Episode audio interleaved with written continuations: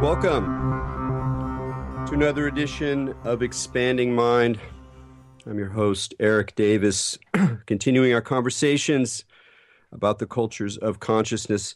A little over a decade ago, I got a uh, uh, pretty interesting uh, offer. Sometimes I've had some really uh, exciting uh, journalistic assignments in my life. And this one was to uh, go up to Seattle and profile a most mysterious band known as the Sun City Girls. And I have to admit that I had some trepidation because the Sun City Girls are, were, were known for not necessarily giving that many chats and um, sometimes cultivating outright uh, hostility and certainly bafflement in relationship to their audience. They uh, uh, emerged out of the punk scene in, the, in Arizona in the late 1970s, but soon began to include all sorts of music and uh, attitudes, beat poetry, jazz, surf music, uh, exotica, African sounds, uh, Middle Eastern sounds into their uh, mix, which often didn't really uh, please the punk rock audiences very much. But the Sun City Girls did not care because they blazed perhaps the most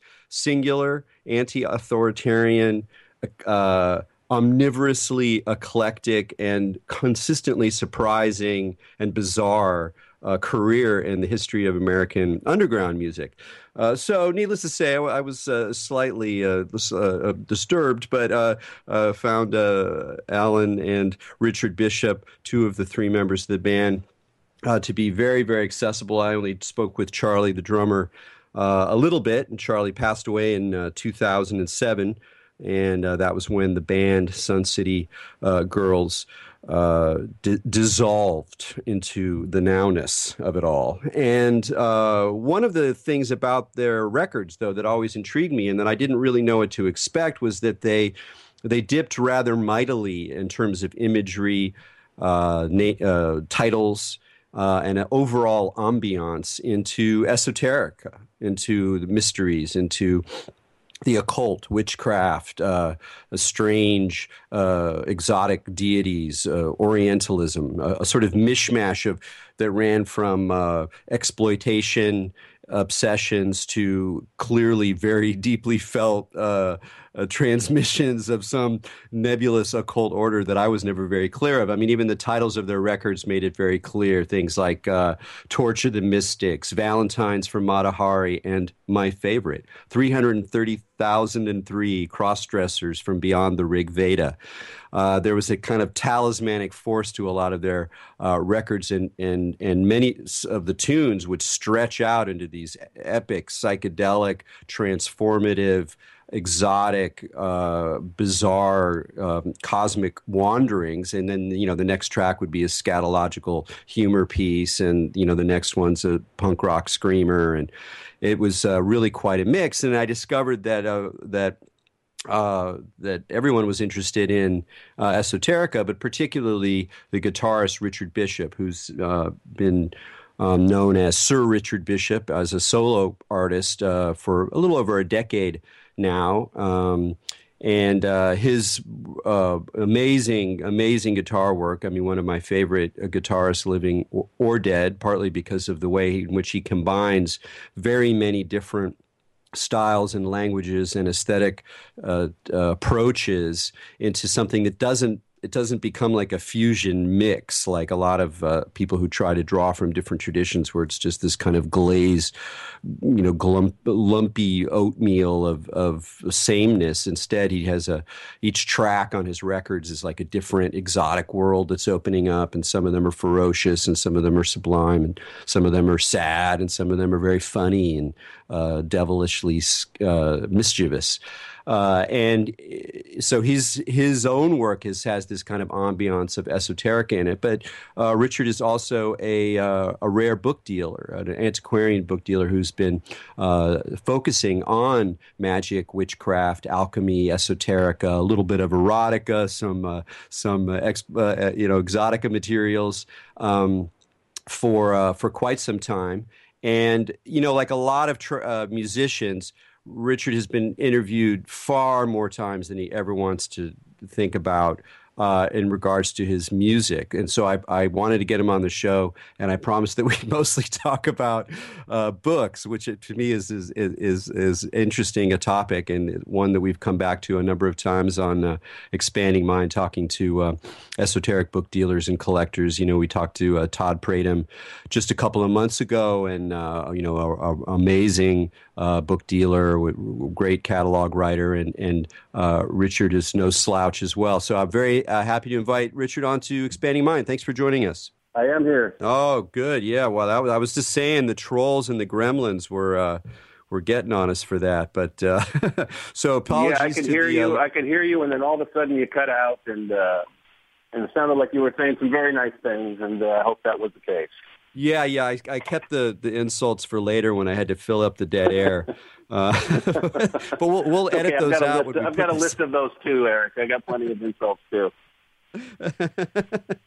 Excellent. Uh, yeah. So, uh, so as as I was saying, we're we're going to talk about uh, talk about books. I was I had a wonderful uh, time this morning going through uh, your recent uh, listings, and you know, one of the things that I one of the reasons I started to get into esoteric books and the kind of collector world was you know took a while for me to really sort of become a collector of myself and i still keep it reasonably under control.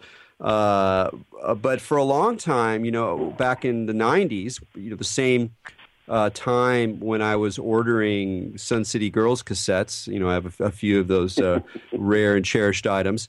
I was also getting Todd Pratum's catalog and, you know, reading through, just reading the lists of these and descriptions of these books kind of filled my heart with this sense of possibility and strangeness that the world was not as dull and dry as it appears a lot of the time.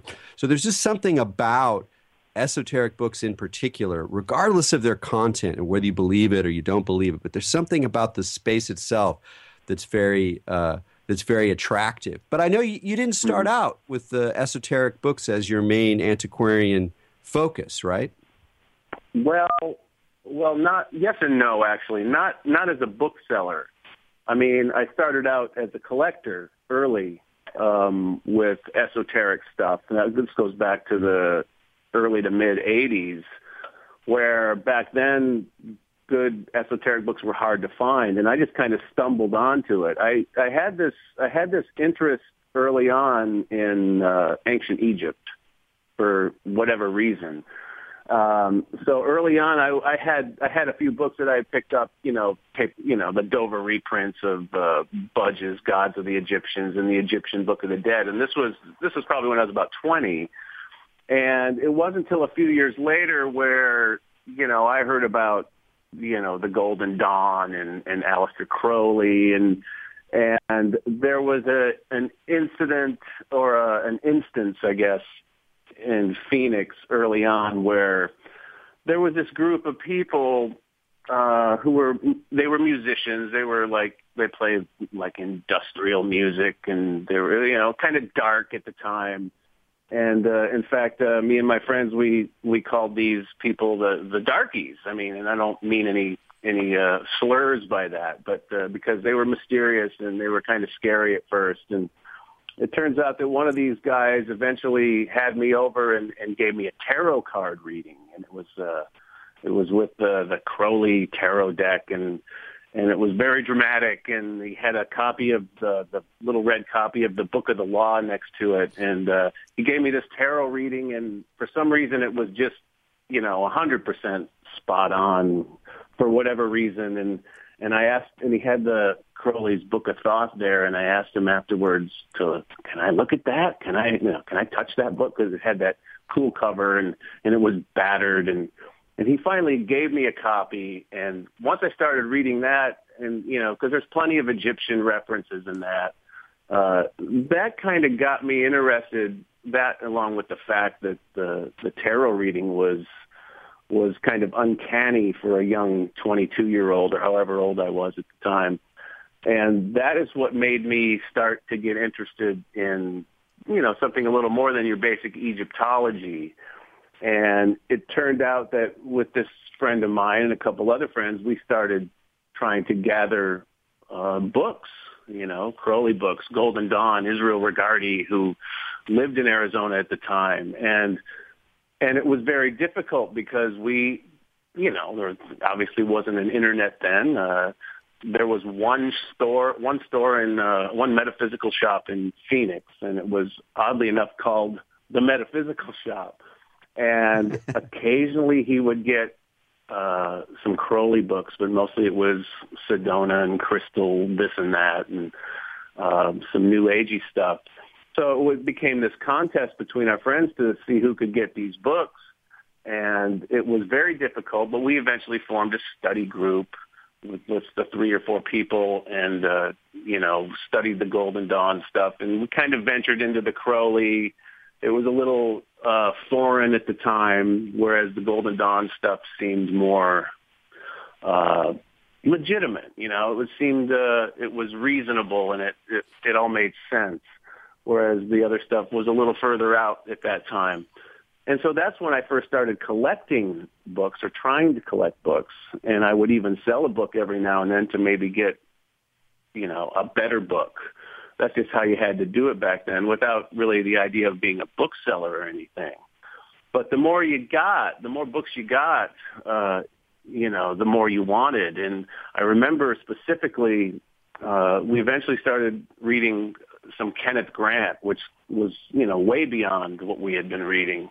And that seemed to be the prize. If we could find these books by Kenneth Grant, then, you know, we're good to go. You know, we're ahead of the curve. And we just couldn't yeah. find him. We just couldn't find him back then.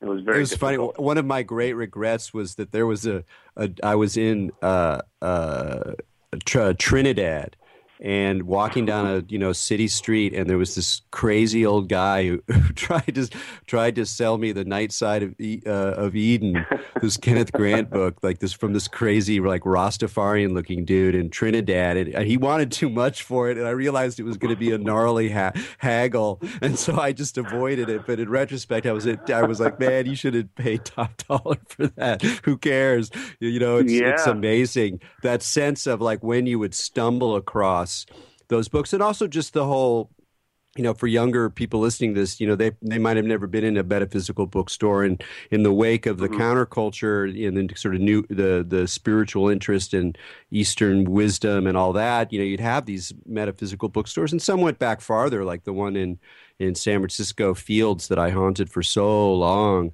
uh, went oh, back to the 30s, yeah. and it was they were mm-hmm. almost you know every major cosmopolitan area usually had one, and sometimes they were more new agey, and sometimes they were more more deep uh, and, and and dark.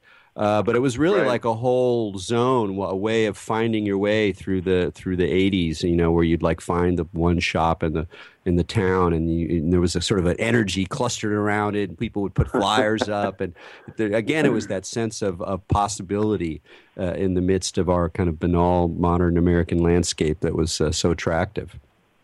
Yeah, and and uh, you know, that was just how it was then. I remember specifically again in Phoenix, there was, uh, eventually you just couldn't find any more books. You had to either, uh, you know, you exhausted the, the local bookshop, um, and then you had to try to play the catalog game or the get on the phone and, and call dealers cold and say, hey, you got any books by Kenneth Grant? And, you know, they don't know what you're talking about because they weren't metaphysical dealers necessarily.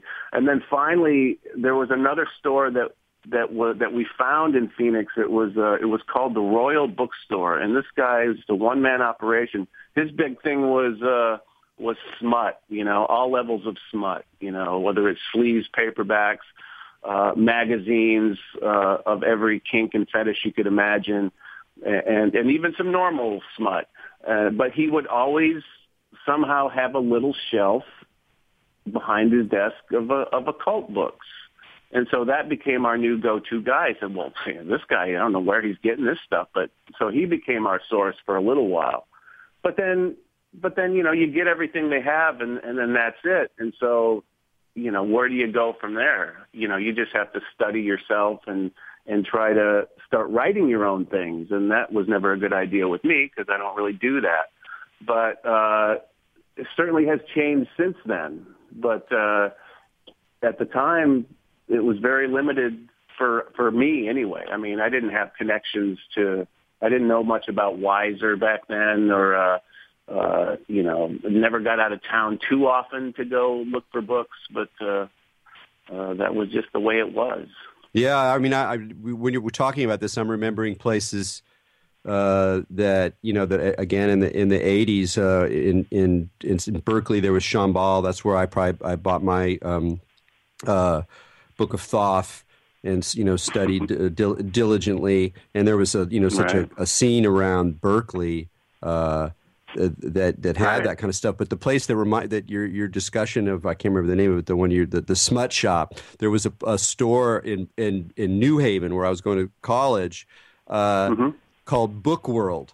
And Book World was right. a 24, 24 hour bookstore, which already tells you something. And you could go in there, right. and there was a, yeah, it was sort of a, there's some normal books. There was a lot of of smut, and then there mm-hmm. was mm-hmm. like esoterica and psychedelic books and uh, science fiction. So I bought a lot of my science right. fiction there, and I bought a lot of the esoterica there. But the, the the dudes behind the counter, man, they were just from another world. They were like some mix of like D and D freak and you know pervy uncle you know herb or whatever. I mean they were really really really characters. And that was part of what it was is that the the occult and the esoterica. And this is again you you can't see this now. You know the internet really changed what the underground was or is. I mean i'm not even sure it exists anymore. But then right. the the connections between esoterica or the occult and these other sort of undergrounds were there was a permeable it was like once you got into the underground mm-hmm. then you would there was all these different ways you could go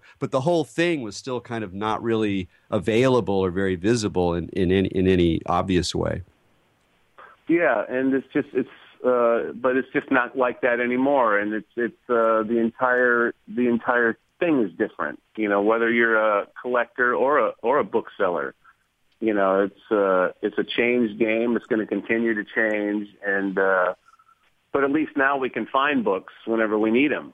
You know, they're out there. Um, that's just how it is.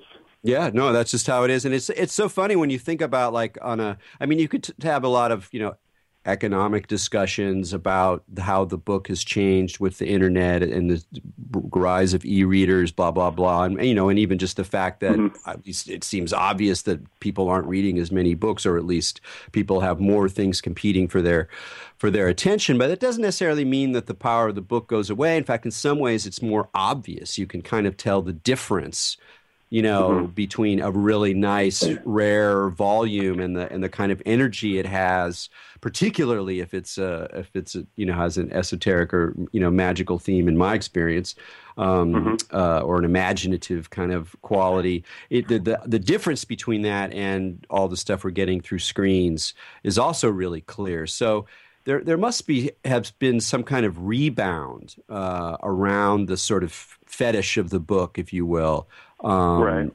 Is that something that you've, that you've seen over the, the last decade or so?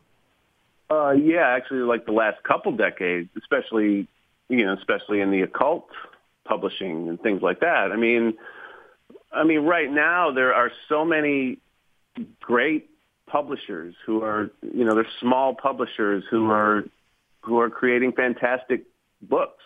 Not just the content, but the quality and the bindings and things like that, which um, is just a nice, refreshing thing. It's it's uh, you know you have, and I'm sure you know a lot of these publishers. You know, like, like Scarlet Imprint and Ouroboros Press and Xoanon and Three Hands Press, uh, and you know that are doing these finely bound, lovely books.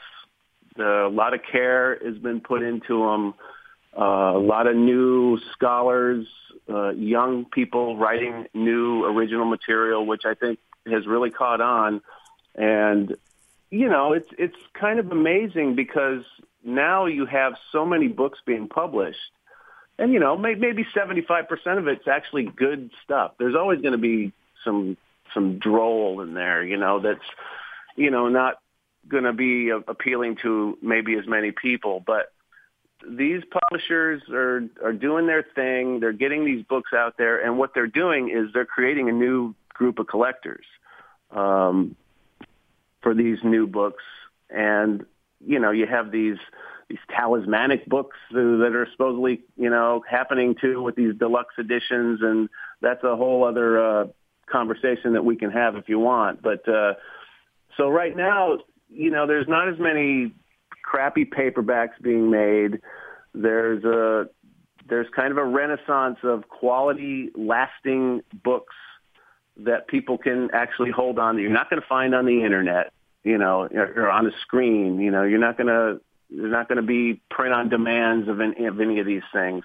So they're they're they're objects that people want, and there's suddenly a, a quite a demand for them. And I'm hoping this continues because it's making things more interesting for me as a bookseller to get people who are collecting the modern stuff to maybe get a little more interested in some of the older material as well.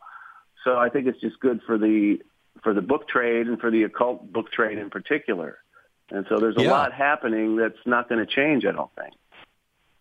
Yeah, I, I agree. I find I find it very heartening, and and just as you know, someone who's interested in the material, but also just in terms of how people culturally respond to this the, the internet digital world, and I think it's a really that kind of uh, uh, you know refusal or you know uh, you know about face I think is really key. But part of it really has to do with this core mystery that you that you alluded to. This this idea of talismanic books. And if you go into the mm-hmm. history mm-hmm. of writing, of books, of literature in, ma- in many cultures, probably all cultures that developed a literary tradition early enough on, there were these elements of magic to the book itself. You know, writing mm-hmm. itself mm-hmm. had had magical power. Uh, drawing right. images in books had magical powers. The books themselves became sacred, whether you're talking about you know the holy scriptures in in in uh, in you know the major traditions, or you're talking about magical traditions, or you're talking about uh, you know tattoos in in uh, Thailand. I mean, there's something right. about inscription itself that has a lot about what magic is. Like if you go, what is what is magic? Whether you want to have an aesthetic answer or a sociological, anthropological answer or a mystical mm-hmm. answer, whatever it is, part of it seems to involve exactly what's going on with making, enjoying, uh, reading, and owning to some extent right. books. That's, I mean, that's true. I mean, you mentioned uh, the old scriptures, and just you know, the way I look at it is with the idea of, of these mo- this modern version of talismanic books. I mean, it's certainly not anything new, but you know, in the old days, people copied books by hand. They made manuscripts. There's power. There's power in letters, you know, in the in the in the written word, especially if it's in your own hand or something like that, and not just massively printed and uh, over and over. But um, so that's always been a thing. I mean, sometimes there's been books in the past that have been considered so powerful that they've they've been burned you know, by the church, or, you know, because it's oh, it's a portal, it's a portal to to the devil or whatever. But there's always been this sense of of this sacred uh, object in the form of a written book, whether it's a manuscript, whether it's a, an old handwritten grimoire or whatever. So that idea has always been around, and what I like about this new phase of occult publishing, and when I when I say new, I mean it's it's still it's you know 20 20 or more years old. Uh, I think the first official, I think considered the modern uh, rehash of uh, uh, rehash isn't the greatest word, but the modern thing of talismanic talismanic books. Uh, I think originated with uh, Fulgur Limited. I think you know Robert Ansell Fulgur in I think I think like the early '90s uh, like maybe 1992, I think. And I think that was uh, an Austin Osman Spare book, um, Axiomata, and it was two books, and The Witch's Sabbath. And it was, I just remember, I've, I've had a couple over the years, and they're beautiful books. And it's set up like an old Ace Double book. You know, you'd read one half of it, and then you'd flip it over and uh, read the other half. There's a French word for that. It escapes me right now. Um, but I think that's considered the first modern talismanic book, at least it's, it's thought to be. And oddly enough, that came out, I think, the first year where uh, Andrew Chumbley's Azoëtia came out uh, in a paperback form. And of course, That was uh, published by Xoanon, if I'm even pronouncing that right. And they went on to become uh, also one of the the major talismanic publishers. And you know, a lot of the books, including actual hand drawn talismans. Um, and so that's created this trend that's, uh, you know, if you talk to people about it, a lot of people think it's a great thing. A lot of people think it's a bunch of crap, you know, like they don't, oh, it's just, yeah, they just say it's talismanic and, you know, it's a, it's a sales and marketing tool or things like that. And, you know, I certainly understand that, that uh, viewpoint, but, you know, sometimes you can get one of these books and you can tell, you can feel it. Uh, not, not in every, not in every case, but, you know, a lot of these books have passed through here, through my desk, so to speak and there are some where, you know, it's not a lot, but you can hold the book and there's something to it. And there's other times where, you know, you get one of these fantastically bound books that come with a talisman and, and maybe you don't feel anything right away. And, and I think that's because, you know, you have to engage with it. It's like, uh, it's like a you know like a magic lamp. I mean, the genie's not going to come out unless you rub the bottle or whatever. You know, it's uh, you have to you have to engage yourself with this, and maybe something will happen. But like I said, there's so many publishers doing it now, and it's it's become a thing, so to speak. And I don't think it's going away. And in fact, I hope it I hope it doesn't because I think it sets an interesting uh, precedent for future book publishing, not just not just uh, occult books, but you know any type of book compared to what you can get now if you go down to your local uh, Amazon shop or whatever, you know, your Barnes and Noble, you know, it's not going to be the same kind of thing. But there is the school of people who think that maybe a lot of this, like I said, is is more of a, a sales pitch, you know, like uh, they don't maybe they don't believe that these books are intended to be talismans or or uh, spirit houses or however you want to look at it. And it's because a lot of the publishers won't really say what you know what the process is, and I, I can respect that as well. But and over over the years, there's only been a few books that I've handled where immediately it's like, okay, I'm going to set this down for a second because you know you just can tell that there's something going on here. And the first one I remember is uh, I was selling this book for a, a client back in the 90s, and it was a copy of. Uh, oddly enough, it was a copy of the Book of Thoth by uh, Crowley, but it was the the one that came out in 1944, bound in this, bound by the OTO, and just this beautiful binding, and signed, signed and numbered by Uncle Al himself, so to speak. When I was holding this book, the, the, the thing was just it was it was alive, and I don't think it was alive because it had Crowley's signature or anything like that. Because I've handled other books with his signature, and they're it's like holding a dead fish. But this one, this one just you could tell it had been used in a temple or in some ritual sense. It was just something about not just the, the content, it was just the feel of the book. There was something in the book. There was no doubt about it in my mind. And that's always stuck with me. And this was before I had heard anything about the idea of talismanic books. Uh, in fact, this is all pretty recent to me within the last several years. But the only time it's happened since then is with a, a more modern book, came out a couple, three years ago, maybe a little longer. Uh, it's called The Scorpion God. Now, any collector of uh, of modern occult books probably knows about Mark Alan Smith and his Primal Craft and his tri- tri- Trident of Witchcraft. And, uh, you know, it can be some interesting subject matter but I had one of these deluxe editions from him. In fact, I had the first three. It was a trilogy. I had the Queen of Hell and then the Red King and the Scorpion God. And I read the first two without a doubt in the deluxe editions. And I had no, no problems, you know, uh, wasn't really into the material going into it as much because, but I have to, you know, I'm going to sell these, I have to know what the hell they're about. And so I went through them without any problems. The the information kind of resonated a little bit with me. It took me a little while to get through the first two, but then I had the the third one, the Scorpion God.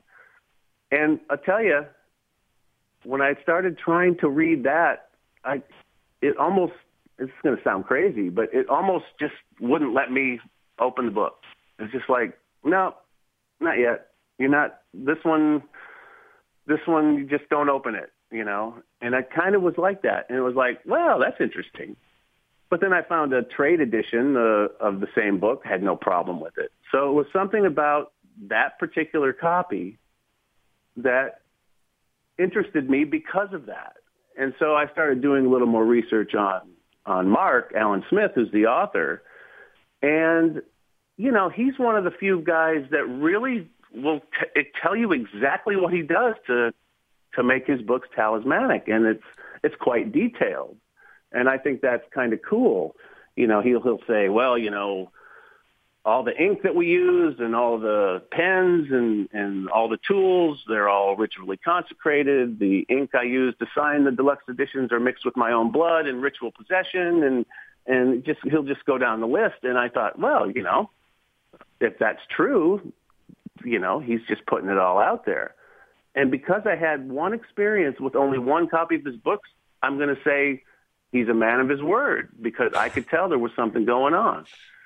But you, you know, it's so funny when it, when I'm hearing about this. What's what's so strange about it is, and you pointed out yourself, is that we can simultane you can simultaneously talk about this as this recovery renewal of a certain ancient way of approaching material inscription and books and and charging exactly. it with ritual energy and and turning them into talismans and at the same time you can go yeah, it's actually it's a good gimmick. You know, it's a good uh, you know these these they right. you know when you go to these these uh, um, publishers you're talking about. You know, you go and there's like multiple editions, like multiple fine editions. Like there's the really expensive one, and then you're like, all right, do I want that yeah. that extra juju, or am I just going to you know sit on the two hundred dollar copy, which is just really awesome, you know. Uh, and and well, what's yeah. funny is that it, when you start thinking about like all that detail that you're describing, where where these the, the incredible amount of care and detail and decisions and decisiveness and craft and intention that are going to all of these elements, it mirrors a, a much larger kind of desire that you see all over the hipster world, to, to put it in, in crude terms, which is, you know, for the bespoke, the fetish, the artisanal, the the handcrafted, the local, and it's it's part of this broader desire for something really tangible and not industrial and not digital. Um, it's almost like the it's like the esoteric parallel of these other kinds of worlds. So it's like similar, but it's also still incredibly you know, powerful and bizarre for most people thinking about the idea that a book could have this kind of of, of power. yeah, I mean, I didn't I didn't think about that when you when you related it to you know hipster and the boutique this and the artisan that. Uh, that's actually quite funny since I'm in Portland because this town's full of that. Um, yeah. But yeah, I do agree. I mean, it, it it is easy to to just kind of brush all this off as as a lot of fluff or a lot of BS unless you've actually had an experience with that.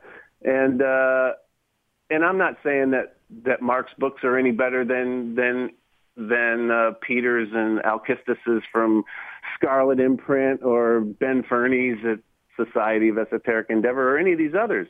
Uh, it's just that I think it's interesting that he actually will come out and say, "This is this is what I do."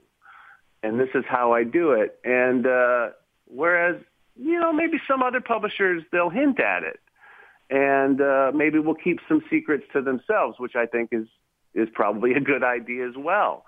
So maybe they don't get judged in any sense that, well, this guy is making ink with his own blood. I don't want to have anything to do with this. Uh, this just sounds dark.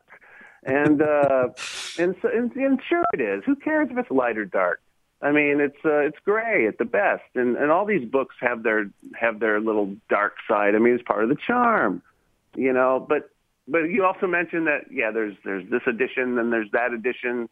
uh, the the deluxe edition, the super deluxe edition, the you know the the book that will fly if you pay for it. uh, it's uh, there's so many options now, and and I'm not against any of it because I'm I'm a bookseller. I like to get these books. I like to I like to know about them. I have to know about them people are going to ask me about them. So it's it's a fascinating thing, and it's uh, like I said, I don't think it's going to change. I think it's going to just get better and better in a lot of ways. But, you know, at the same time, there's still a lot of stuff that comes out that's published that just seems to be dark for dark's sake, you know, uh, to where, you know, extra, extra special Luciferian Satanism or this and that, uh, the left-hand path, way left hand. I mean, it's just like, uh, this one's darker than the last one you read. So you want this one and look at the cover on this. It's beautiful. And so there's just so much going on that, you know, you can only take so much. And, and but there are some collectors who will, I, I want it all. I got to have this. I got to have that. I have to have to have every edition, or I just have to have the exact, the only deluxe edition or the super talismanic uh, edition. So it's kind of an interesting time to be involved uh, as a bookseller. I, I don't call myself a collector anymore because I don't really, I can't collect because I'm a bookseller. If I collect, I won't have anything to sell. So my current inventory at any given time is my temporary collection. And it works okay because I can still spend time with these books before they move on to where they're supposed to go. But uh, yeah, it's just a, it's just a fascinating field right now, and I don't I don't think uh, I don't think it's going to go away anytime soon. And it's, uh, you know, regardless of the internet, you know, people are making good books that are going to last a long time, and some of them might have a little special power to them. So yeah. Well, what I what I like about what you're saying is is the that it, also tells me something about how you approach the whole question of, of magic or mysticism or the sort of otherworldliness. You know, you where where it's like you know it's it's, it's to to kind of you know buy the story. Uh, you know, this guy's version and that version is kind of a is kind of a sucker's game. But on the other side, there are your experiences and and there's mm-hmm. just peculiar things that happen and those peculiarities kind of lead lead you further on. And then, so for me, I mean, not to try to move it into music, but for me, uh, you know, your Sun City Girls cassettes back in the day were like that. I was like, who made this? What world right. does this come from? You know, what were what mind states were behind the creation of this incendiary, bizarre, exotic item that I'm getting just in this humble cassette case with a Xerox cover. And so I think that we, you know, we leave sort of objects or we create objects that then go out and have their own kind of enchanted relationships with other people. And it's really part of the magic of books is this these these exchanges or transmissions you can get opening a book to any page and it says just what you want like a tarot deck is a book tarot right. deck yeah. is a unbound book that you read in different orders, and that readings can those readings can be experientially incredibly profound. Mm-hmm. Well, it's an interesting segue there. Um, yeah, I mean, it, it doesn't have to be books. It could be anything. It could be it could be a piece of music. It could it could be a it could be a statue. You just never know the idea is to, like, in relation to those cassettes you mentioned, which uh, I haven't listened to in, in many years, uh, I can't, can't even remember the the crazy stuff that's on half of those. But it's the same idea. You know, this is something that's produced. It's going to have a it's going to have an effect on somebody. It'll have different effect on different people. get it out there. People will get it somehow, and then then it's in their court. You know, then then they react and they engage with it. It's the same thing with a book. Um, but it's not going to do anything unless you do engage with it. So in the case of the book, you have if it's a if it's a deluxe and talismanic book, whatever, you have to work with it. You have to absorb it. You have to again, you have to engage with it. Otherwise, it's just to, in most cases, just going to sit there. It's not going to do anything. And uh, that's fine with a lot of people. Same thing with uh, with a record or a cassette or a, or whatever it is even a CD. Um, if you don't listen to it, you don't engage with it, it's just going to sit there. There's nothing to it otherwise. So that's just how it is. And uh, I'm glad that you have some of those cassettes because I wish I had some back. I could probably sell them for a lot of money. but yeah, uh, that's true. You know, I wanted yeah. to ask you about another another uh, uh, set of materials on your on your site, which is in a way the opposite direction of, of talismanic, you know, fine quality books, which is the the ephemera. Um, and mm-hmm. you know, as I mentioned, like one of the things that uh, marked uh, Sun City Girls records and and the videos and all the stuff you did is this real love of intense imagery, of exotic imagery, mm-hmm. of sort of erotica, of mystic, mysticism, occultism, devils.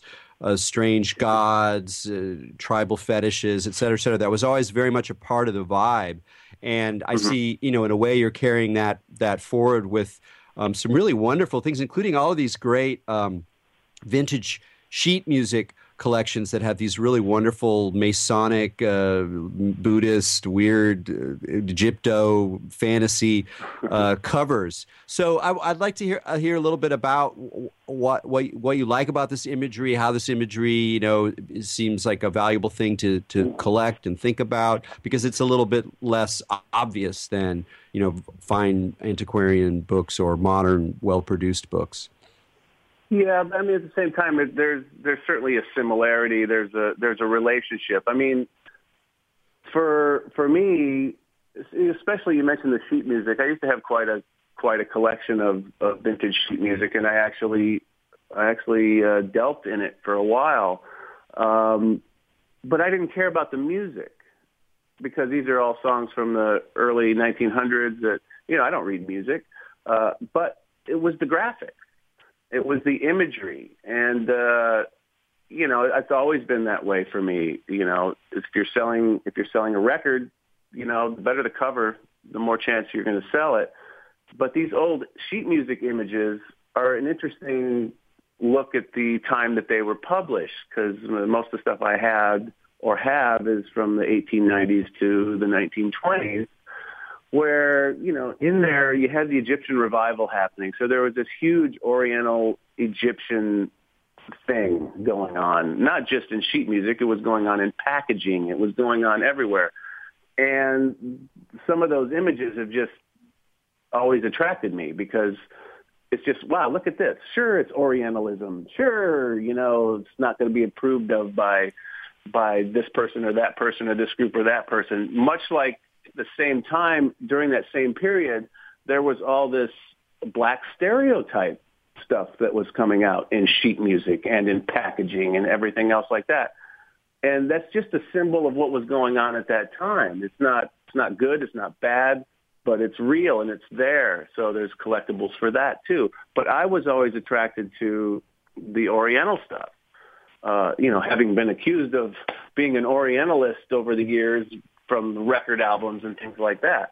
But I don't, I've never cared about that. I like the art.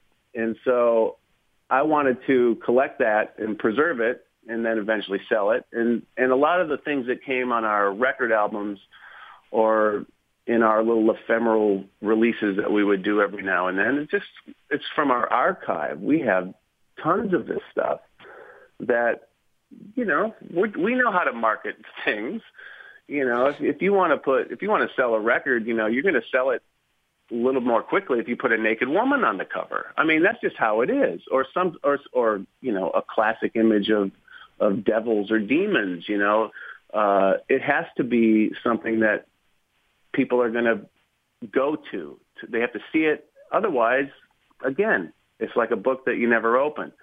Um, so these images that I decided to sell a little bit you know, I think they're I think they're just interesting art pieces, regardless of what they meant when they came out. And some of these are almost 100 years old or, or older than 100 years old. So it's stuff that wasn't meant to last to begin with. So it's just a way of preserving specific art forms and, and paper. And my job now is to get it to the right hands if anybody wants it. I, I recommend people look at the stuff and, uh, and the more you see of it, the more you realize how much there actually was. th- then it just becomes more amazing because there are thousands and thousands of things like this. So that's all there is to it. There's nothing. There's nothing more to it than that, really. Well, one of the things I like about that material, I mean, I'm also kind of a fan of, of Orientalism as an art movement and as a aesthetic and, and as a, a kind of record of a, a, very romantic and in some ways misguided, but still very rich encounter between Europe and, and the Middle East, you know, pre- predominantly. Uh, but what is one of the things I like about it is this again, it's this, it's this atmosphere, it's this intangible, you know, like a wonderful uh, fantasy story from Lord Dunsany or like a strange uh, esoteric book or a scholar's book or something. Sometimes just the right object, you know, opens up this sort of enchantment, this sense of um, imagination. And I think that, that as, I, as I said at the beginning of the show, that this is also applies to a lot of your music in the sense that, mm-hmm. you know, partly because you're using – Middle Eastern scales or whatever. You're not playing in a standard, uh, you know, blues scale or whatever that has a kind of exotica quality. But more than that, a lot of your work seems to really you invest a lot in creating an aesthetic atmosphere that has that sense. Maybe it's a little bit uh, not appropriate on the one hand, but on the other hand, it's full of this kind of enchantment that just going through the moves of the scale is not going to create. There's a kind of in- investment in a invoking sense, uh, an mm-hmm. atmospheric mm-hmm. sense that I also hear that you do, you're doing in, in your music. Well, yeah, I mean, and I think, you know, even going back 20 or more years, I think I've always done that. And it's, but especially when I'm playing solo, it's just a guitar and I'm not singing. So there, it, it's instrumental. So there's no words to, to create a story or anything like that. So it has to be, uh, in, as you say, atmospheric. It has to uh, create a sense of of, of place or a sense of feeling uh, because there's no words to uh, to indicate that for the listener. And it also helps me when I do that because, and I do it consciously. I mean, I do want to create that that feeling, that atmosphere, whether I'm playing a, a Middle Eastern typed song or a or a raga, a version of a raga or an interpretation you know, that's the idea because that's that's what got me interested into the music, into that type of music anyway. So if I if I listen to a a raga, you know, recorded whenever, you know, it's the same thing. That that puts me in a place. That certainly puts me in a mindset, and that's I want to do the same thing when I do that. It's not going to be traditional in the sense of following any rules of raga or or proper scales. I mean, I don't know anything about scales, you know, and I'm not really conscious of that when I'm, when I'm playing. I kind of know what notes work and what don't, but I don't know if it's a Mixolydian or a Nickelodeon scale. I don't know any of this stuff. Um, but the idea is the same. It's like you want to put the listener in a place where they can they can create their own story or their own visuals by just listening to what's going on in the room or on record, and uh, and that's kind of a mystical little approach. You know, it's uh, I'm not trying to work any magic or anything like that, but uh, sometimes that happens. You know, sometimes things will happen, and and a lot of it for me is based on, you know, it's improvising. I'm not really, you know, doing the same kind of exact thing every time, and that's because you know, when I do that, especially playing live, it depends on the room. It depends on the energy in the room and who's in the room, the type of room, and and uh, how many cigarettes I have left. I mean, anything could factor into uh, to the atmosphere of, of what I'm trying to do. So it's uh, it's kind of a fun game. Yeah, yeah, and it comes it comes through. Uh, I mean, I was thinking a lot about improvisation when you were when you were talking. Mm-hmm. And well, yeah, then I mean, uh, uh, you're you're about to go on a tour, right? I am going on tour. Uh, I'm going to have to close down the website for about a month, the book website. Um, in the entire month of May, I'll be out touring the states and uh, playing some shows, and of course, looking for books on every opportunity. And I'm looking forward to that because I haven't done that in a couple of years. Uh, the last two years, I've been completely focused on on selling books, and and I will continue to to do that. But in order for me to do a tour, you know, I can't. I'm a one man operation on both fronts, so um, I have to put the books on hold, and then you know come back with hopefully a bunch of new arrivals. But at the same time, I'm going to really be concentrating on the music, which I haven't done for a while. And I'm certainly looking forward to that, and I'm hoping I run into you uh, maybe in the Bay Area. Yeah, yeah, I might be here. I might be down in in L.A. the the, the Thursday you're playing. So one one way or the other, uh, well, I'll definitely be able to uh, to to see you play, which is always a always an enchantment. Maybe we can sneak off and get some books. When you when you go uh, uh, book shopping, we got just got a minute here to sort of say the last thing. Mm-hmm. What are you what are you looking for? What is it that, that is it just something you didn't hadn't seen before? Do you have a big list that you want to fill? Is do you have a sense of what your audience is? Well, the first thing I'm looking for is an actual open bookstore that has good books, and those are hard to find now. So yeah. I don't really go looking unless it's a, a cult store. I know what to look for, but if it's a I want to go to an antiquarian store that has old books that are good, whether they're occult or not. And I want to see stuff that I haven't seen, that I can't see online. And it's becoming harder and harder. Uh, but that's what I want to do. I don't want to go in every just used bookstore because it, half the time it's a waste of time. So yeah. I'm pretty particular.